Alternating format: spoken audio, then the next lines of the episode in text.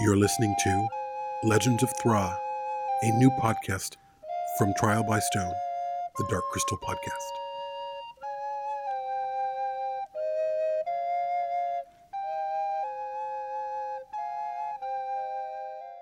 So I'm just thinking we can just like talk about the Mystic specifically. What Mhm. were our first impressions? What do Yeah. we know? Mhm. Um, I know you know quite a bit. Um, for me, I, I like to go into discussing these creatures. In my mind, they're real. You know, Yeah, for you, hundred percent. you know, so I don't. No, I, I, I, I definitely, yeah, hundred percent agree with you on that. I have like, um, it's weird because when I watch it, I see them as creatures Yes. and as living beings and individuals. Mm-hmm. So even though, even when I meet the actors and it's like, oh, here's Toby Philpott who was in The Mystic, it's Mhm. still kind of weird. I, there's still Mhm. like, it's not the same connection as if I do it for Star Wars, and I don't know if that's because of my emotional connection with the movie. Mm-hmm. Like, so, like for example, Toby was in Jabba the Hutt as well, and yet when I view him, I see even though Jabba's an amazing creature, I still break it down into the puppeteers. Mm-hmm. Whereas with the Mystics, I think because the human form is so completely hidden, Mm-hmm. and they're so like in terms of their stance, they're so low to the ground. And as a kid, I couldn't, I couldn't fathom how they did it. So Mhm. at no point did I think, oh, there's a human in that. It was the same with the Landstriders. The Landstriders on their like, you know, behind the scenes, Yes. it's a guy, it's a guy on stilts, You right? felt the But- emotion of the puppeteer in them. We're, we'll get into it. We'll get into it. Welcome to Legends of Thra. I am your host, Jamie Prater, and I'm joined by my co-host. James Reedy, hello. Hello, There's James. a bit of a delay there. Hello. Good afternoon. uh, before we continue this episode, we just wanted to make a mention that Ethan was going to join us as a regular member. He realized his schedule just wasn't going to fit for him. And so he decided to kind of step away. He might be back on as a guest every so often. We don't really know, but we love him and we talk to Ethan every day. Um, so just a little bit of housekeeping.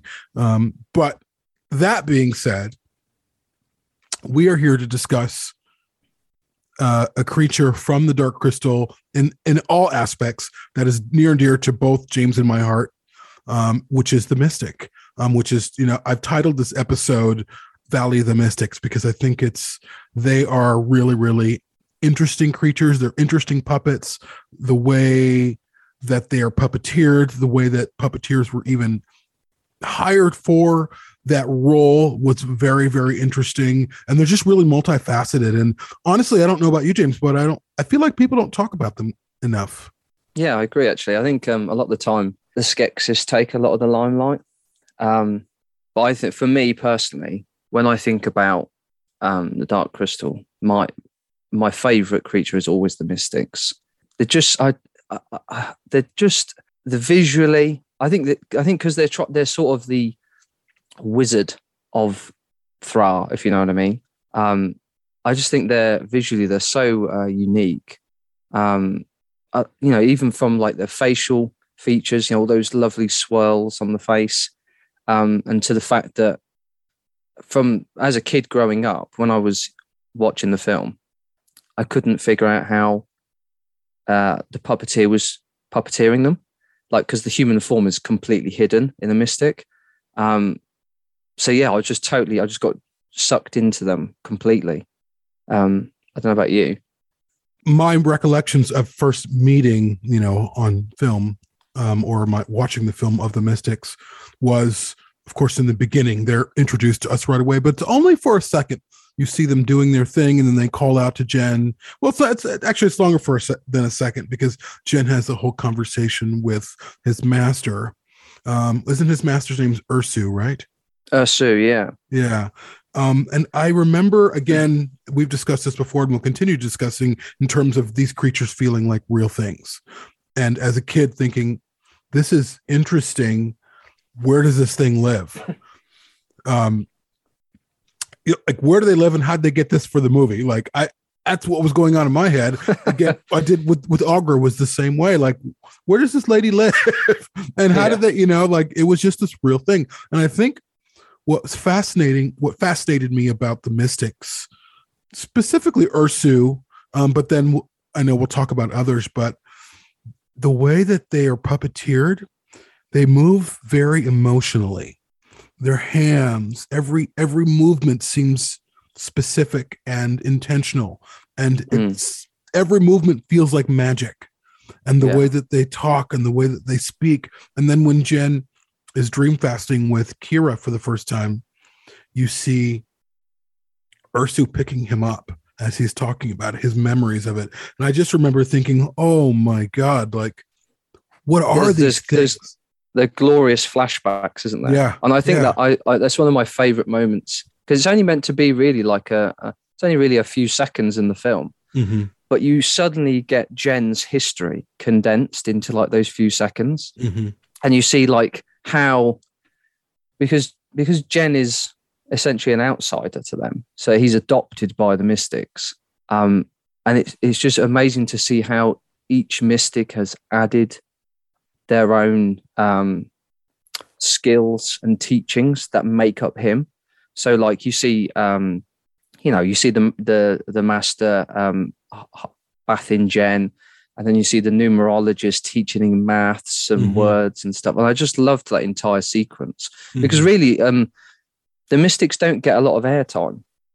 They're only, you know, okay, we get long drawn out sequences where we see them together, but in terms of actually seeing the individual mystics and what their characteristics are, you don't actually really see a lot of it. So, like for example, um, Ur Amaj the cook, there's only in that opening scene where you see him grinding up some food, and then the rest of the the rest of the movie, he's just amongst them as a group. Mhm. Um, but I think for me, every time we do get a glimpse at the Mystics, I always want more. Mhm. So like they're they're you know that we have that incredible scene with the um once Ursu has died Mhm. and the um the funeral scene. Um and it's just it's it's it's it's as magical as Thra gets, I think, for me. Mhm. Um, I don't know if you've seen it, but there's actually um, one of the deleted scenes. So they actually filmed uh, um, the emperor's funeral as well, and as part of that, there's like an extended version of the mystic funeral, Hmm. and there's this incredible moment where one of the mystics grabs one of the central stones in the valley. And his whole hand just grips round it, and it's Mhm. it's it's nothing. It's a nothing shot, right? but there's so much like going back to what you said so much energy and feeling and like passion in order to get that one shot and yet it mean it's it's a nothing scene you know what i mean Mhm. um but yeah i just i think they're just they and as growing up as i as i revisited the film as an adult i always find myself wanting more of the mystics um they're just they're just so interesting and i think they're some of brian's best designs Mhm.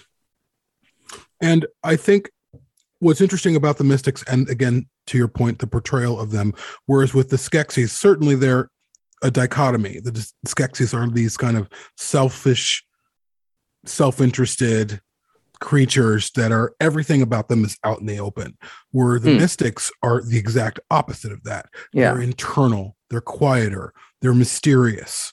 Um, and that comes from how they're puppeteered as well right yeah, so yeah. the people in the Skeksis, you're you're the idea you know the the idea behind it was to be as as brash and as loud as you want because that's them aren't they? That's the essentially your when you looked at that power scale like power in itself is a, is is an aggressive act right? So everything they do is over the top. Mhm. whereas the polar opposite to that with the mystics is to do hardly any movement at all. Yes, yes. is to be slow and and and that draws you into them like well what is going on? What are they thinking? Again the, the that iconic moment in the beginning when um all of the mystics call to jen and they're raising their voice and they're just calling out to them. And i know in an extended scene one is at one is at the the river or the the po- the pool where jen is right? Talking Yeah, to them so- like they're calling you.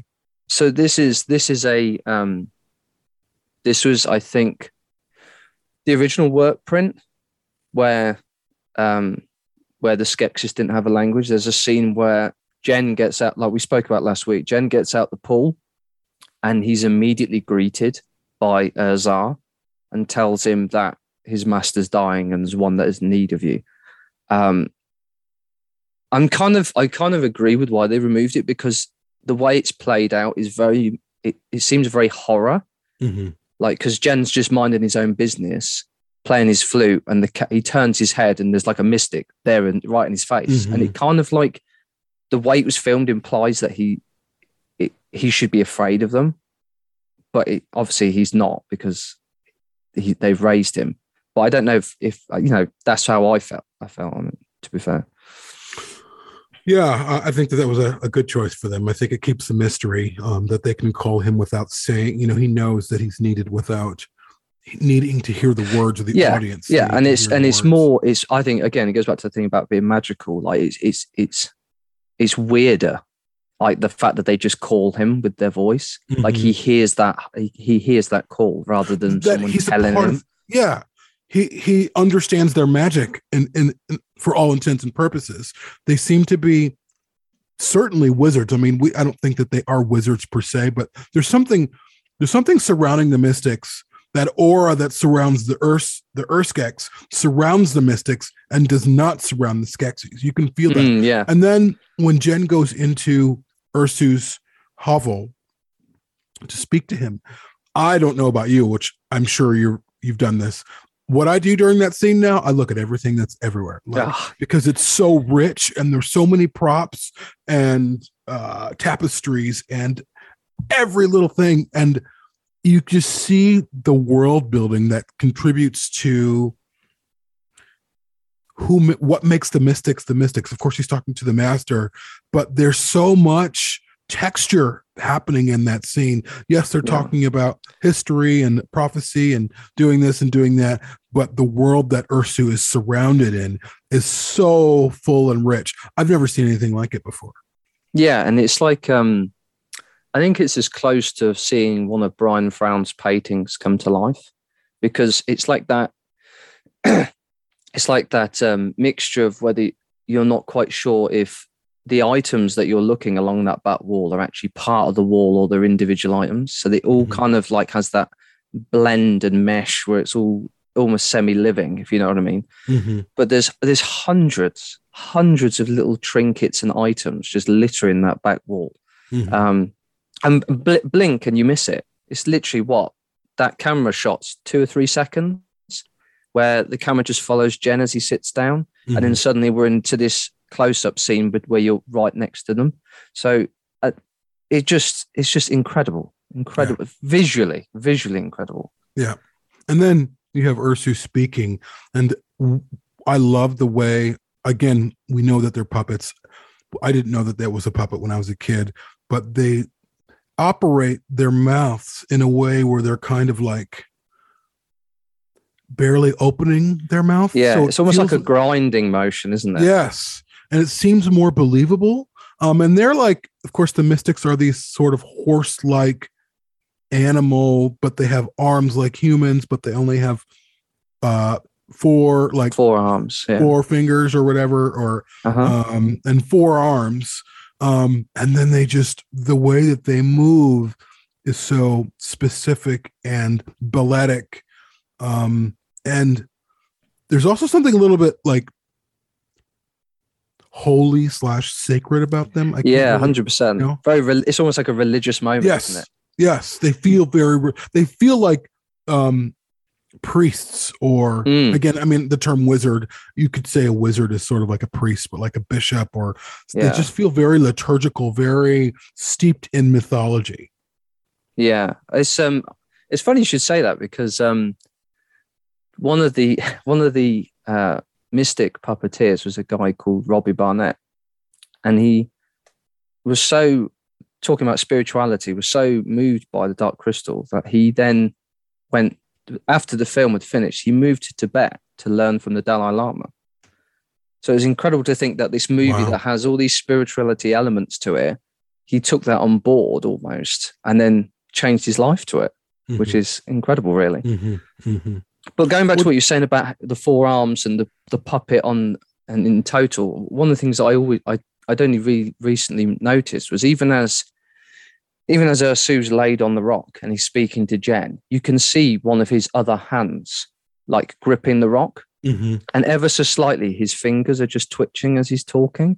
And it's little moments, little things Mhm. like that, which add that element of real life. He's not just, you know, they could have easily just, it could have been a static arm, but it's a, it's, but it's 100% it's another puppeteer with the hand inside the glove. hmm hmm Yeah, it's it's fascinating, and um, to an earlier point in terms of you were talking about Brian Froud, and I can't remember where I read this, but I, someone had said somewhere that the Mystics, if there was, if Brian Froud himself was present in the Dark Crystal, it would be in a Mystic, and I can Yeah. kind of see that. I mean, I've seen Brian interviewed before. Um, he seems like a very, and I know you've spoken to him yourself. Seems like a very jovial, happy guy, but he also seems very intentional and there's a lot going on in his mind. And that's the one thing about the mystics that I love is that you look at them and their mind, their gears are turning.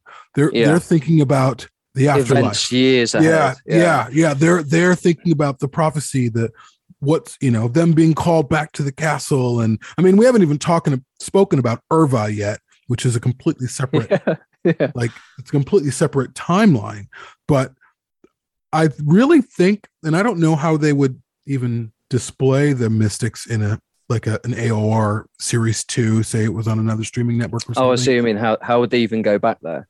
because part of what makes them amazing is their mystery that we don't see a lot of them. You do see, you know, in the original film, it cuts to the mystics here and the mystics there, and they're talking and they're like, at last, the crystal calls and all of those things, but it's very small. But I think part of that also is those performers can't perform that long. So they have Yeah. like 30 seconds to shoot a scene and then the performers have to take a break. Yeah, the, to to perform a mystic is so ridiculously hard.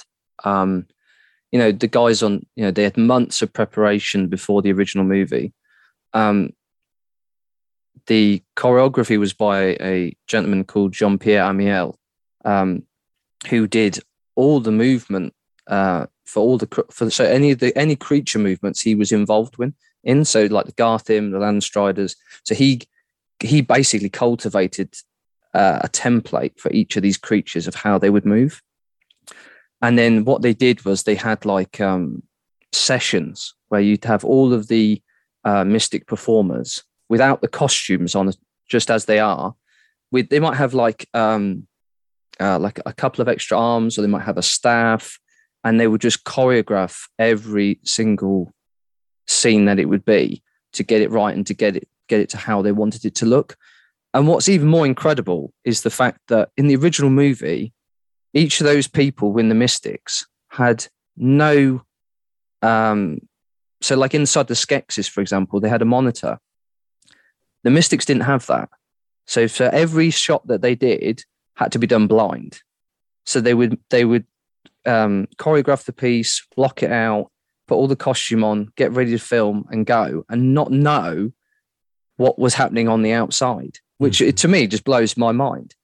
Um, couple that with like AOR, which is you know years later, and how the technology's moved on. So with Ollie Taylor, when he did urVa and um, urGoh, he had a set of goggles, which was like a um, quad screens, which was linked to the uh, like to the cameras viewing him. So as he's doing his performance, he can actually physically see what he's doing from the Mhm. outside, which I don't know if that I don't know if that helps in a way because that must be really disorientating. Yeah, Like having four different visions at you at one time. It's not like viewing a monitor where you've actually got a gap and you can move your head. Mhm. You can't. That's like on a goggle. So that's your entire vision. Yeah. That I, I So- don't know if that I don't know if that It's like that you're seeing- you're you're operating it first person, but you're seeing it third person or Yeah. second Yeah. person. That So- would be So you'd have you'd have A and B camera, which would be like um, uh, the two sh- two side shots, but then you also get an aerial view as well. So every movement that you're doing, you're physically seeing in a different aspect ratio, Yeah. which yeah. that must be crazy. And uh, again if if it's not being if it's not obvious what we're saying is in part that i think the mystics were the most challenging at least for the original were the most challenging puppet to puppeteer because Yeah. um in some in, in some moments there were it was one person operating this inside this puppet, and then in other scenes there was somebody else with their arms in the back doing other things in in in, in motion. And I can imagine during the hovel scene where Jen is speaking to Ursu, the puppeteer was like, "Yes, I can be laying on a, I can be laying on like that board or whatever," because the puppeteer's arm is ahead of them, and they're, Yeah, so they're moving the mouth. I'm pre- I don't know for sure. I'm pretty convinced that his body is just like they'd have laid the puppet down, and then because like the majority of his body is under that quilt, Mhm. so you can hi- so he's I think he's just doing the head, and then a couple of people are doing a head and the arm, and then a couple of other people are doing the fingers and maybe his tail flicks, etc. But I don't think he's inside the costume laying on the rock because that there's not. I don't think there's any need for that. Yeah, you're right. You know what I mean? Yeah, yeah, and it's only in essentially a semi close up, so all they need, Yeah. is, you know, and then they Yeah. can.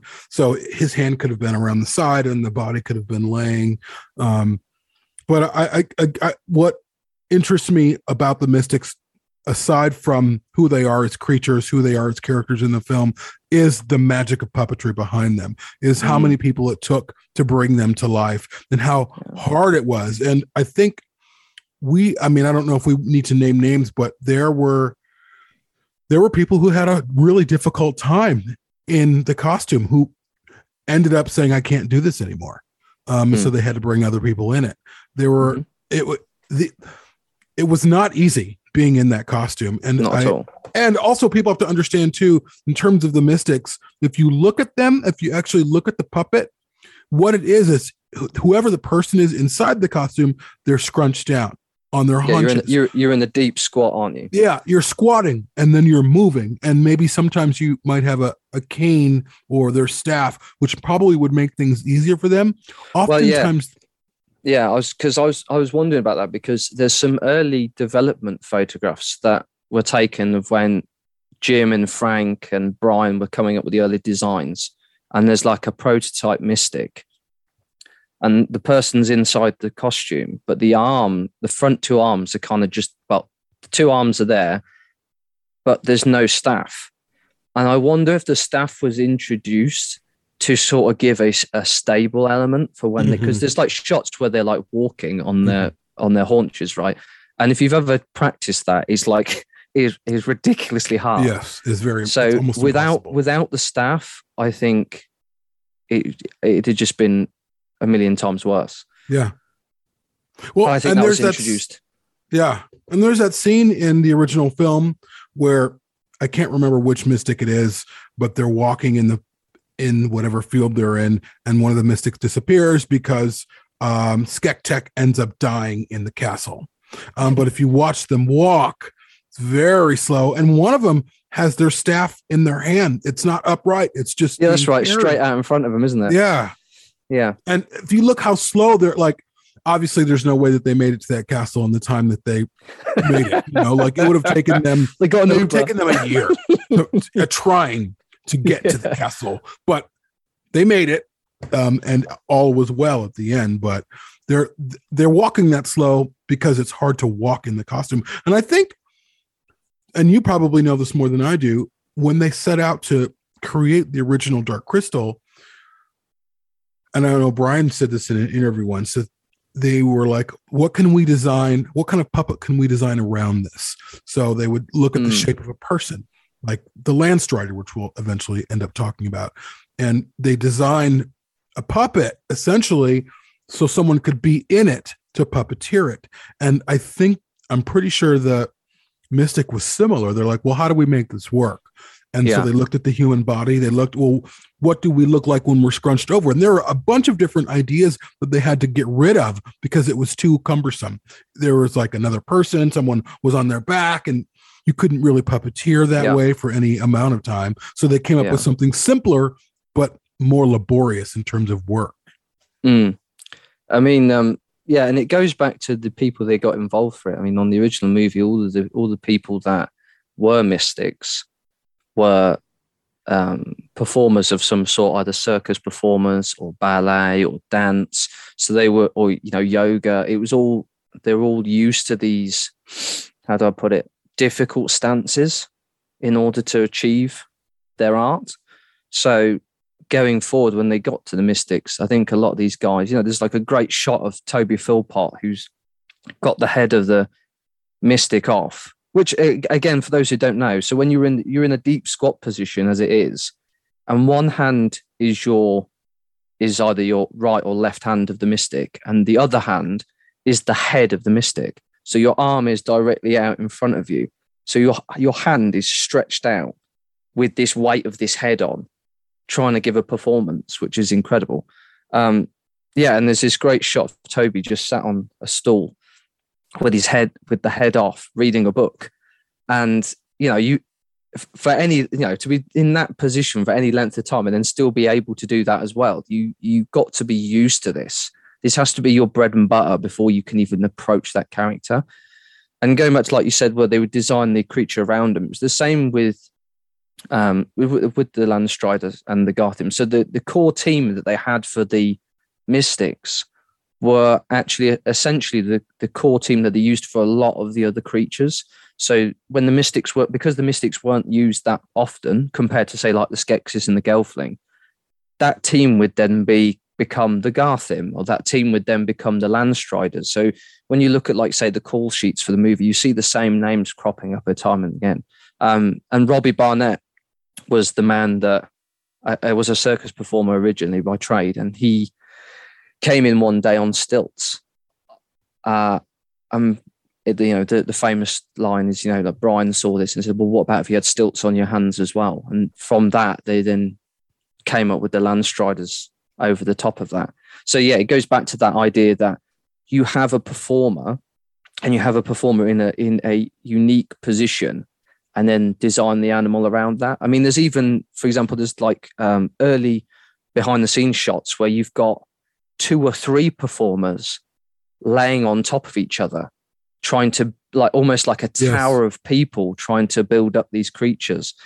Um, incredible ideas. I mean, I'd love to, you know, if you could go back and watch anything to see all that happening in real time, just seeing these amazingly gifted people just in their element, just creating new things and new positions and that, it would be pretty fantastic to see.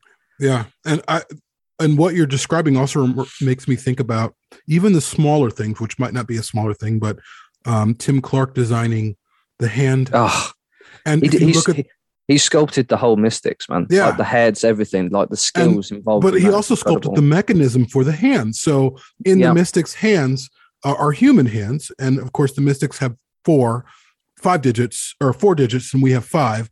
Um, mm-hmm. So they had to make each one thicker. But in that, each one of our fingers or whoever was operating it had a mechanism to extend the finger. And so then when you pulled it like you close the palm it closed naturally. And yeah. very difficult to do something they didn't replicate with urVa. And i think they didn't really need to. Um urVa was being seen in wider shots or whatever or his hands were already in motion or whatever. Um i think i think i think they used the same mechanisms in in aor I just think we don't have the same moments where you'd see that. You know, for example, if you take, there's like a scene where, you know, um, one of the mystics is picking up water and he scoops his hand in order to pick the water. I don't think we get that with Age of Resistance. I think because I think because urGoh and urVa are so different in mm. the terms of how they're not in terms of how they're puppeteered, but how they are as characters, they're they're not as they're not as slow and they're not as um, subtle mm-hmm. as what they were in the originals. And mm-hmm. I, I think the same mechanism used. I just think it's you don't get that same shot to see that happen. If that makes sense. Yeah, and and in the original film, I want to point this out to everyone listening. There's a beautiful moment right after right after we've been presented with the Skeksis the camera or we leave the castle and you hear this like heart music and we go into I, do we go into the valley at first? I can't remember but you see the no no no. So this is after ursu's death. That's right. Um, yeah and you see one of the mystics playing a harp. Oh yeah. And it's just oh my god that's like i could watch, it? It is. And you see its fingers yeah. strumming each each string of this harp. Right. So let's let's break that down. Right. So you've got Jean Pierre Amiel is in the Weaver, right? So he's head and one hand. Then you have another puppeteer who's doing the other hand. Yet those two hands, which are separate people, are strumming at the same time. Mhm. That is incredible. Yeah. To to sync up to that level is is insane. Yeah. It's just It- it- it's it's just that whole moment is just stunning, isn't it? Yeah. I mean, I think a lot of people when they think of when they think of the mystics, it's that, isn't it? That moment when you see the Weaver just on his harp. It's just in, ah, Yeah, it's Beautiful. magic. It is some of the best magic in in cinema and puppetry I've ever seen. And there are a couple of more sequences where I don't know which mystic it is, but he's standing over the the sand uh draw or the sand image where it's Yeah, like a circle and you see Yeah. him pour this long whatever wooden spoon thing with Yeah, more right, sand and then you see him throw the sand with his hand. I mean, Hmm. these are things that for us I mean, we're all sitting here moving our hands or whatever. It's no big deal. But to your point, in terms of who was in the costume, to pull that off for that moment took so much time in terms of uh, rehearsals and what it looks Yeah. like. And does it look Well, natural enough? there's just so many little moments in it where you you just you just if you well I think if you'd watch it for the first time you just kind of discount it because it's just Mhm. that creature living like there's like Mhm. that shot before before the um mystics leave the valley there's like a shot of the cook and he does like a he pivots he like like um spins Yes. Yes. on his haunches and wipes the way that sand drawing with his tail Mhm. and you just think how how many times did he do that was that like you know how many times did he have to do that to get that right and yet that's like literally a split second and yet it's it must have been a hell of a lot of work to get it done Yeah.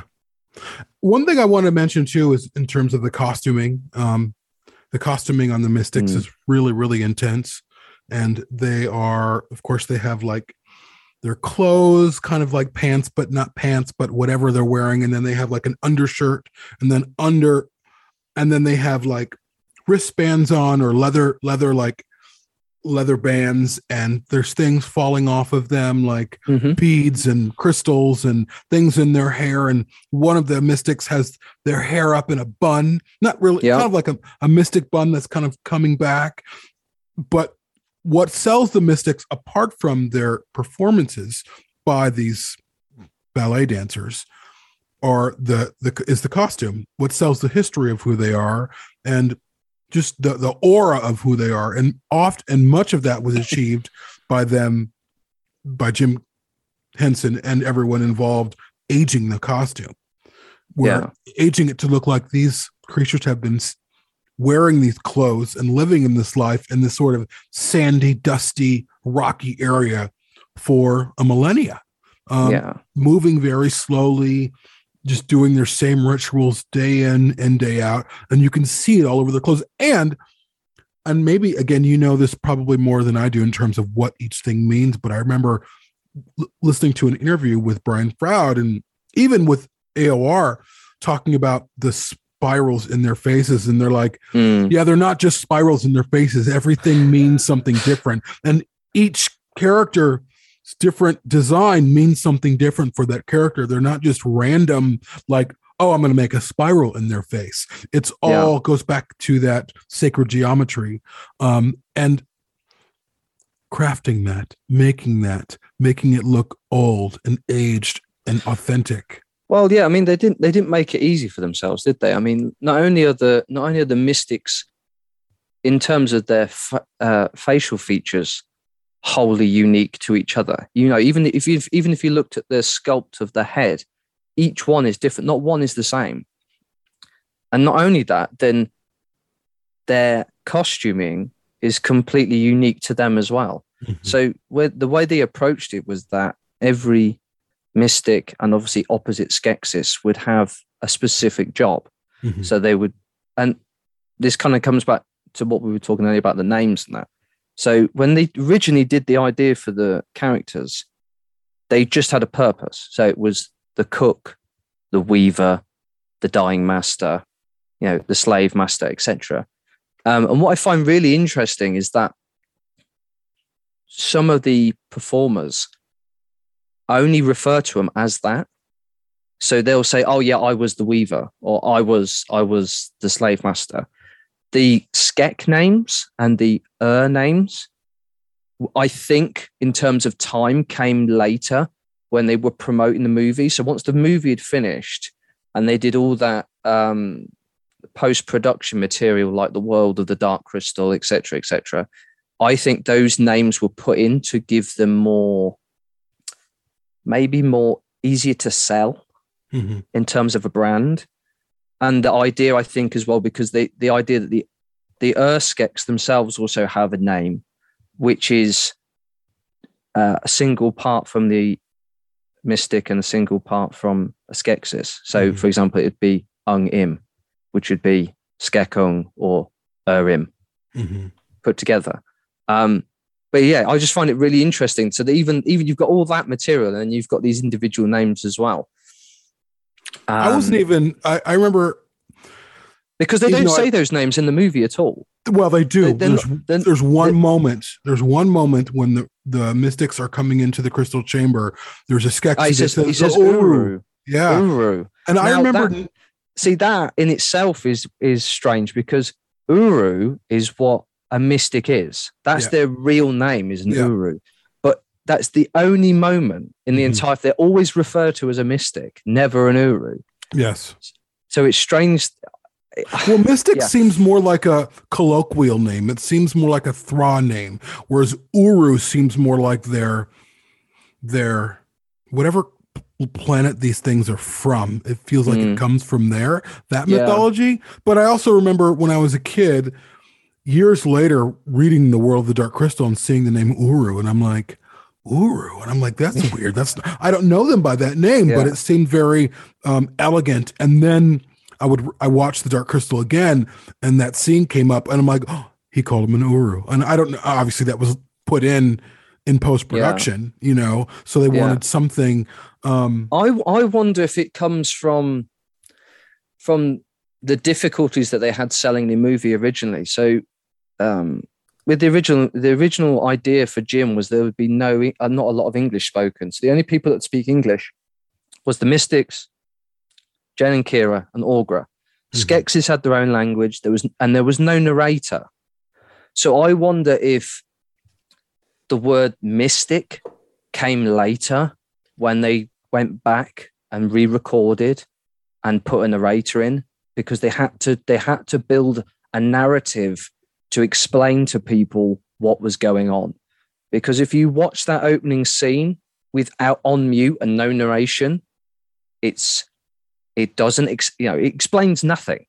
There's there's not you were literally just greeted by skeksis right? So Mhm. there's Mhm. and then straight away we go to the mystics in the valley and there's still no word spoken until jen walks into yes, his master's um, chamber. So i think it, i think i i yeah i believe it comes from that it's really interesting. Um, I, I love the name urRu. It, it sounds Hmm. very. It sounds like the Australian uh, Aboriginal term Uluru, um, which Oh, was the name of that rock. There's a big rock called Ayers Rock. I think A Y E R S, and then they changed the name to its its rightful name, which is called Uluru, which I don't know what that Ah, word okay. means. Um, but and all all of i these always re- i always refer to them as urRu like Yeah. just because just because i'm a dark crystal nerd. Yeah i don't. I, I tend to say mystic um, but i think it's important to to note that these names the urRu um, they're all based in human mythology too. When they're coming up with these names they're like oh that sounds good. They didn't do any of that kind of thing. They looked No. they they looked at um mythology. They looked at names sumerian myth sumerian um history like very early ancient history to inform what this ancient world would be. And you can see Yeah. it all over the place. And i think also it gives that sense of community. Like it like if if you were to if they were to live and it goes back to that idea of building the world first. If they were to live as a group of the of just them in the valley they'd have to have specific tasks. You know what i mean? So you'd have to have a cook you'd have to have a weaver you'd have to have um, a, a numerologist so it's the idea that they all even though like most of Dark Crystal, even though they're separate, they're all adding to that that um, same goal. Uh, and it was the same, you know, and, in, and again, that's reflected in the Skeksis. You have the same, you have the same, essentially the same uh, names, but they're Mhm. like an aggressive, Yeah. opposite. Even the way it sounds is aggressive. Skek Yeah, as yeah, urRu, you know, like yeah, Ursu, Ursu, more yeah. just elegant and calmer, you know. yeah. So Um, whereas you'd have like the herbalist one side, you'd have, or the alchemist one side, you'd have the scientist the other. Mhm, and mhm. you know the similar t- similar thing, but it's from a, a passive and aggressive yeah, position. yeah. Um, and which is the light and the dark. It's the yin and the yang, which is hmm really what the the Uh, And also, I think that's why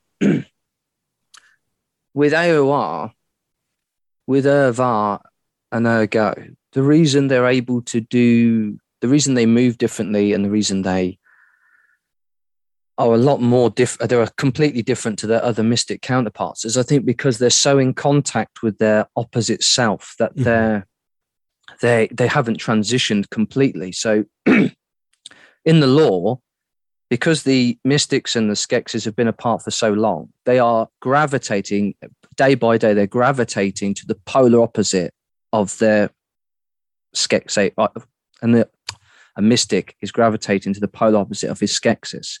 So the more, the longer that the mystic is away from a skeksis, he's becoming more passive, and the longer the skeksis is away, he's becoming more aggressive. yes, With urVa and urGoh, they are closer to you know. urVa is very aware, even though he may not see him all the time. He's very aware that skekMal is present in Thra, and he you get this sense in in the story that this isn't when we see them in the in in the series that they haven't this isn't the first time they've met that maybe they're constantly in contact with each other and specifically with skekMal he's so different to the other skeksis in terms of how he moves like the, he's he's running all over the place in this series so to have him running you your mystic opposite has to have elements of that in it Mhm. and I think that's why we see urVa very different from some of the other mystics. Mhm. and I, I think that was actually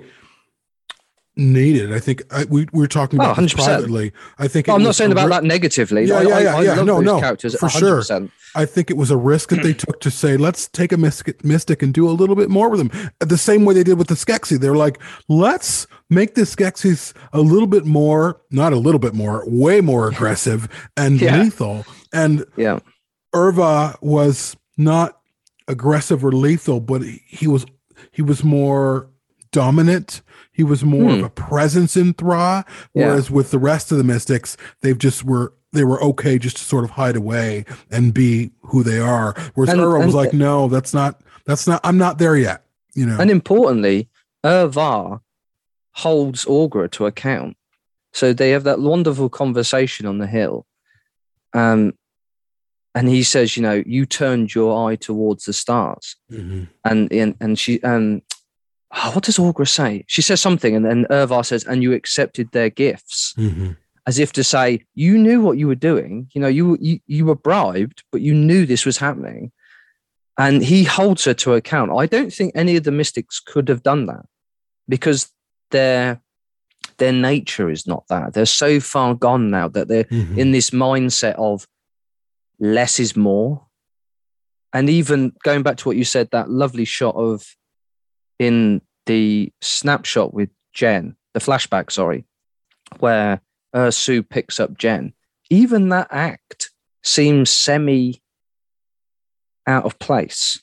Know, for, for a mystic to is meant to not do anything and is not meant to be in any shape or form aggressive or anything or act at all, to actually see a Gelfling surrounded by fire, surrounded by death, and to pick him up and make an action on the world Mhm. seem that in itself seems very um uh out of character Yes, it's going to be interesting or to out see. of their nature. Yes, totally. And I think it's going to be interesting to see if they ever approach AOR or the the story again. What other mystics are going to be saying like you shouldn't do Ah, this, you know, yeah, you shouldn't do this. Like this is this is not our role. This is not the part we play in this story. Um, but Ursu being, I mean, yeah, Ursu being, I mean, I don't actually, I would prefer them not telling that story. Maybe there's a couple of flashbacks, like there were instances in where people or characters acted different from their from the role that was expected of them and it would change the course of the of the earth so or of thra so it's going to be interesting to see if they choose to like find out well why did the mystic do this why did Ursu yeah. do this and did he mm. go against the the words of his brothers um saying no we don't get involved it's not our role in this and even urVa was doing that himself a little bit where he was sort of getting involved i don't know if he should have and there was the discussion well, yeah. like I mean, what will the mystics I mean, like, do oh the spoilers. mystics are hiding you know? Spoilers guys. I mean like at the end of the series he takes his own life. That in itself is not mystic. Like he takes his own life just because he sees that as the only way that he can stop the hunter mm-hmm. and save rian. Because at that point rian is the hunter has rian and he's about to kill him. Like if he doesn't make that action and doesn't take that step the hero of the story dies. Mm-hmm. and yeah, I mean, if he does, I, I don't know. I mean, and when you go back to the both the Skeksis and the Mystics, the Skeksis are very much trying to hide their past. You know, you see that lovely moment in AOR where the general and the emperor are talking about their memories and what they have of before the split and how it's very hush hush and you don't discuss this. We're, you know, we're the rulers. We're trying to keep hold of this. And yet the mystics are completely in knowledge of what they are and what they, what they what they've done, and are almost shamed in so ashamed of what they've done to the point of inaction. What's exciting about the mystics or the urRu um, is their story left to tell. And I don't even mean their backstory. I don't know if they should cover their backstory. We don't need the veil of the mystics completely pulled up. Part of their mystery is who they are. Interestingly enough, the name Uluru from the rock that I was telling you about in Australia, that name means, um, I just looked it up and uh, a large isolated desert rock. And it reminds me of urRu because they're oh, yeah. Isolated. I never knew that. Yeah. I'm taking that um, as fact now. Jim okay. Henson took it from there. That's it now. uh, I mean, I don't know how old. I'm sure the term Uluru has been around. I mean, it's an Aboriginal term, so yeah, it's probably it, been yeah. around for a course. And they were yeah. just doing their research, and they're like, "Hey, what if we adapted this word?" Which I love it when people who know what they're doing and they know how to tell mythology take existing words and they kind of adapt them because it makes the world that they then present or represent, it makes it more believable. Um, mm. it, the word is or their words or names or whatever are are actually based on real things. Yeah, I mean, for me, for like going back to the idea, the discussion about season two, I'm quite happy, and this is probably sacrilege. I'm quite happy not to see the mystics.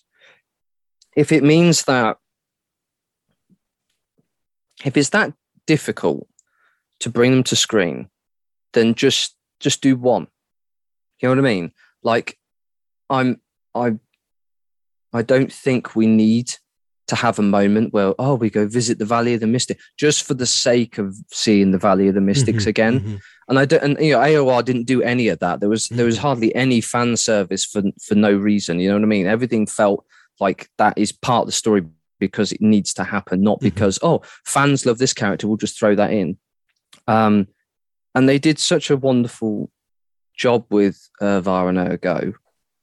I, you know, for me personally, if it was just one shot of the master saving Jen, that'd be me done. I'd be mm-hmm. happy with that. Yeah, or what I could see is them say Brea or someone makes it to the entrance to the valley and she's met by a mystic and she's like, Well, we need your help. And the mystic is like, we're not helping you. That's not why we're here. And making Go away, really child. Mad, you know, where and maybe it's a wide shot. Maybe it isn't a wide shot. Maybe maybe it is, and you see a couple other mystics in the background, sort of yeah. slowly walking, and they look to see, and then they turn away and they walk away.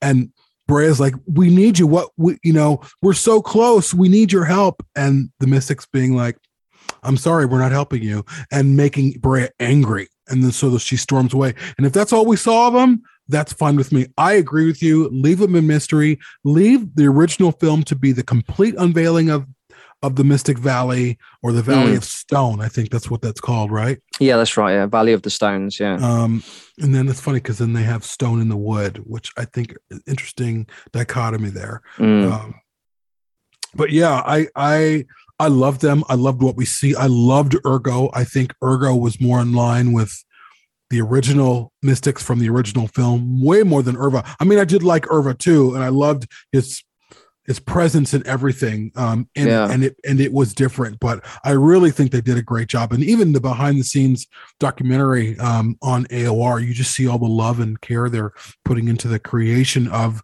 Ir- urVa and urGoh and the costume and the design, and it's ju- they're just really amazing things. Mm. Yeah, and I I think um, for me one of the things that stands out with urVa is his the voice. Mhm. So um, it's a guy called Olafur Darri Olafsson, um, Icelandic, and he has such an incredible voice. Like it really does harper back. I think his voice is the most that harpers back to the original. The moment he started speaking, I was just I was just entranced because he's Mhm. such a deep, resonating voice. It's Mhm. just in, I I loved every moment of that. But yeah, I think in terms of design, I think urGoh. I think because again, he was something completely new that we hadn't seen. Mhm. Like the idea that he's got this sort of blacky blue tinge skin, which was just visually completely different to all the others. Um, I, I kind of like the ir- irony of the fact he's called the Wanderer, and yet he Mhm. doesn't go anywhere. he's just he's just stuck in that tower with the uh, with the with the mental heretic. Um, but yeah, and it, I think, and they they them two as characters have actually grown on me a lot. When I first sat down to watch the series, as soon as they came on, as soon as that whole section happened, my my back went up a bit, Me too. Yeah. and I was like, "Oh my god, what are you doing?" Yes. Like, and and I was like, "This is," and I think because the series had been so serious up to this point, and I was thinking about this the other day, the fact that even the, even the original movie, when you watch the original movie, there is not a lot of comedy in it at all. Mhm. There's even even in the Podling Village, it's not like laugh out loud comedy. Mhm. It's more like, body- sniggering yeah, yeah. you know, yeah. and maybe you know what, and Fizzgig comes out of that hole. Yeah, at Mhm. first you, you do a little chuckle because of the way he is. But But yeah, Aughra's with the- funny in her own way. Yeah, in their own way, but it, I wouldn't say it was com- comedic. Mhm, mhm. Um, Agreed. And this was so different, and I was like, oh man, I don't know if I like this. But when you view it as a 10 episode piece, you need that moment so much because up until that point, the tension in the series has just been building and building and building. You know, up to this point, we've seen spoilers again. The All-Maudra has died.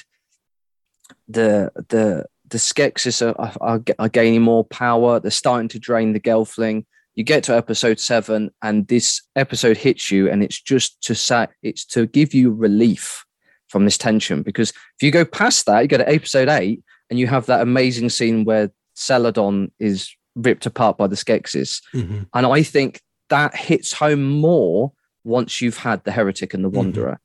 So viewing it now as a fan of the whole thing over and over again, it just it works so well Yes. because it's just that that little bit of breathing space. And, and obviously we have that incredible moment with the, the puppet show within a puppet show. Yes. Oh, it was a great moment. And also, I feel like the Gelfling, Brea, Rian, and um, Deet, and ostensibly Hup, Hup, um, they're also us in a little bit. They're like, they walk into this place, they're trying to get more information, they're trying to get on their journey, they're trying to get back and do what they need to do. And they're like, and urGoh and um, uh, what's this guy's name? The Heretic? the heretic they're kind of like stop no wait and you can t- you can see with the gelfling they're like but we have something to do but they're like no and, and it's funny and so they're also like us where they're like okay i guess we just got to sit here and watch this and then Yeah, yeah. the great part of that whole series of scenes that happen in that in that area or or in that set is that it it it starts off really funny and kind of like what is this but then they get serious Oh, both of and, the and- and really deep. Yeah. don't they? Real deep, real quick. You and know, they're kind of like, when- pay attention. No, pay attention. yeah, Pay attention to what we're saying to you. There's history here, but the the way it's presented, they had to kind of listen first. yeah, Um, and I, I mean, I love the, I love Hup's scene, like, um, in honor of, you know, like oh, he comes out with that headdress on, like, I died laughing. I thought it was hilarious. Just the performances. louder. Yeah. In honor of Gatlin. it's just great. That whole sequence was really great. And yeah. they presented urGoh like in the way he was moving slow, and you have the heretic like, come on, like get it out. Like it was just, it's just amazing. It was amazing theater, and certainly theater Yeah. within theater. And, And- what's weird is that moment where they talk about how them being apart is too much for the other to bear. Mhm. Like they're using miniature puppets of themselves and they do that little like hug. Mhm. And that moment, I think that Mhm. that that visually hits home more than if the heretic actually hugged the wanderer. Mhm. Like it's almost like they're so emotional that Mhm. they can't hug each other. That we're not going to do it for real. We're just going to show you with these, and it it just hits home so hard. It it made it did it genuinely like you said. It builds up at the beginning. It's really funny. and It's really comedic, and then you have this really emotional moment where they're just like we're in agony, like we're in so much pain, not being who we should be. Mhm. And it's one of the things that I love about the law behind Dark Crystal. And goes back to that, uh, what we were talking about earlier, where the Skeksis, they're so they're so aggressive in how they think that they just they don't even want to think about it. Like we're not even going to broach that. And even the general's like he at first he daren't talk about it. He's like, we shouldn't be talking about this. He's like, I know you're the emperor, but we shouldn't be talking about this. Um, yeah, it's an incredible scene. And then and then, uh, and then take into account the amount of puppeteers needed to do that tiny little puppet scene. Mhm. Like you think how many hands you see, and then the and then and then the the planets are spinning, and then and then someone doing the Ah, it's just amazing. Yeah, it's, it's amazing. Um, It's amazing because they know- had that at the um at the uh BFI. is it the Museum of Moving Image in Atlanta? Oh, did they, they? had oh yeah, all, oh, that's in all the the Museum of Mo- Mo- Moving. The Museum of the Moving Image is in New York, and then in what's the one Atlanta in what's the one in Atlanta? the Museum of Puppetry or the Puppetry Museum or something like that. Yes, it was. Ah, yeah, that's right. Yeah, so the one in New York is, has all the dead characters, doesn't it? The one that I'm referring to, which I think is in Atlanta, is the one they had um, uh, Irvar and a few others, but they had all the, excuse me, had all the little puppets from that puppetry show. And what I thought was really Wow. nice is it, it listed as well all the people involved. It had like a little plaque and it said who the individual puppeteers were, and I thought that was really nice because that's something that you don't often see, which was really Yeah. cool. Yeah, uh, and again, that whole sequence just goes. It just is one amongst so many in a show that should not exist, a show that should Mm. not be as good as it is, Mm. um, where they just created this magic and this storytelling that felt like sacred. It almost felt like the birth of Christ. Like that's that's how sacred. it felt like the nativity Yeah. or something. Like Yeah. that's kind of the aura around it. Like no, let's we're going to tell you how this all began. I, I could watch it over and over. It is really something special. Yeah, and I and I, and it was it from from, from my opinions changed as well because I was quite. I'm not say disappointed. Oh, I know I was. I was. I, I was disappointed we didn't see the Urskeks arrive on Thra in like a sequence. Hmm. But the puppetry, the puppet show within the puppet show is so great Mhm. that it's good enough if that makes sense It- Mhm. it's such a uh, such a wonderful sequence that it just it erased that disappointment in an instant I hope we never see the Urskeks. Like I love their final reveal in the original film. yeah and you know what's that- really interesting is from seeing it through someone else's eyes so just a little backstory this this week my, my i was speaking to my cousin my cousin's never watched this at all they most of my family don't know i actually am this obsessive about dark crystal uh, and I said, "Oh, you should watch it." And she watched the series first, and then watch the movie. Right, Wow. and at no point did she say that there was a disconnect. She just completely absorbed everything about it, and just I mean, she watched the all of it within two days. Hmm. And the documentary, so I was like, "Oh, you enjoyed it then." but it was cool Wow. to see it from her view, like someone who didn't have any knowledge of this world whatsoever, and to see that she still enjoyed it. And you can't and and the way the series is done, you can, even though there's a gap, and you know, you know, there's a lot of characters that are brought in, you can, it still tallies up.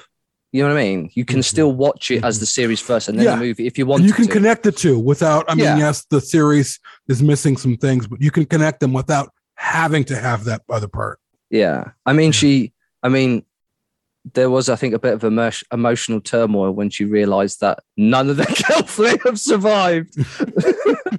but, Yeah. you know, yeah it is what it is. we'll see we'll see where that goes Yeah. um we should probably close it's about, about been about an hour what do you think yeah, if you if you want to, yeah. Well, I think that there's so much more to talk about, even in terms of the mystics and the or the urRu. Um, everything is so weaved together. There, you know, there are characters who um, cross cross paths with the mystics in the original film or the series. Um, so we'll probably eventually come back to them again. Oh, 100%. what- Yeah. What we're trying to do is talk about the show in a way that honors everyone involved in every aspect of the puppetry, the design, people who are on set, how they were filmed, how they were acted, the mythology. So this is just and, and and we'll probably hopefully have either Toby Philpott or someone on who was actually inside a mystic to talk more about that. They've been interviewed before, but we want to get into it further, what that was like to create a character like that that continues to live with us as fans of the show. So Yeah, for sure. Definitely. I think that's it. That sounds like a good plan. so thanks everyone for listening, and we'll be back again with another episode of Legends of Troth. Take care, everyone.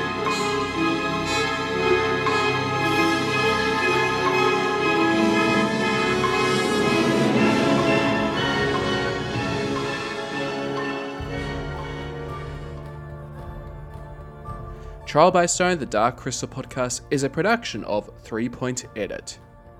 If you'd like to get in contact with the show, you can do so at darkcrystalpodcast at gmail.com. You can also like us on Facebook, follow on Twitter and Instagram, and subscribe on YouTube. If you'd like to know more about the podcast, visit our website at www.darkcrystalpodcast.com. Thank you so much and stay tuned for the next episode of Trial by Stone.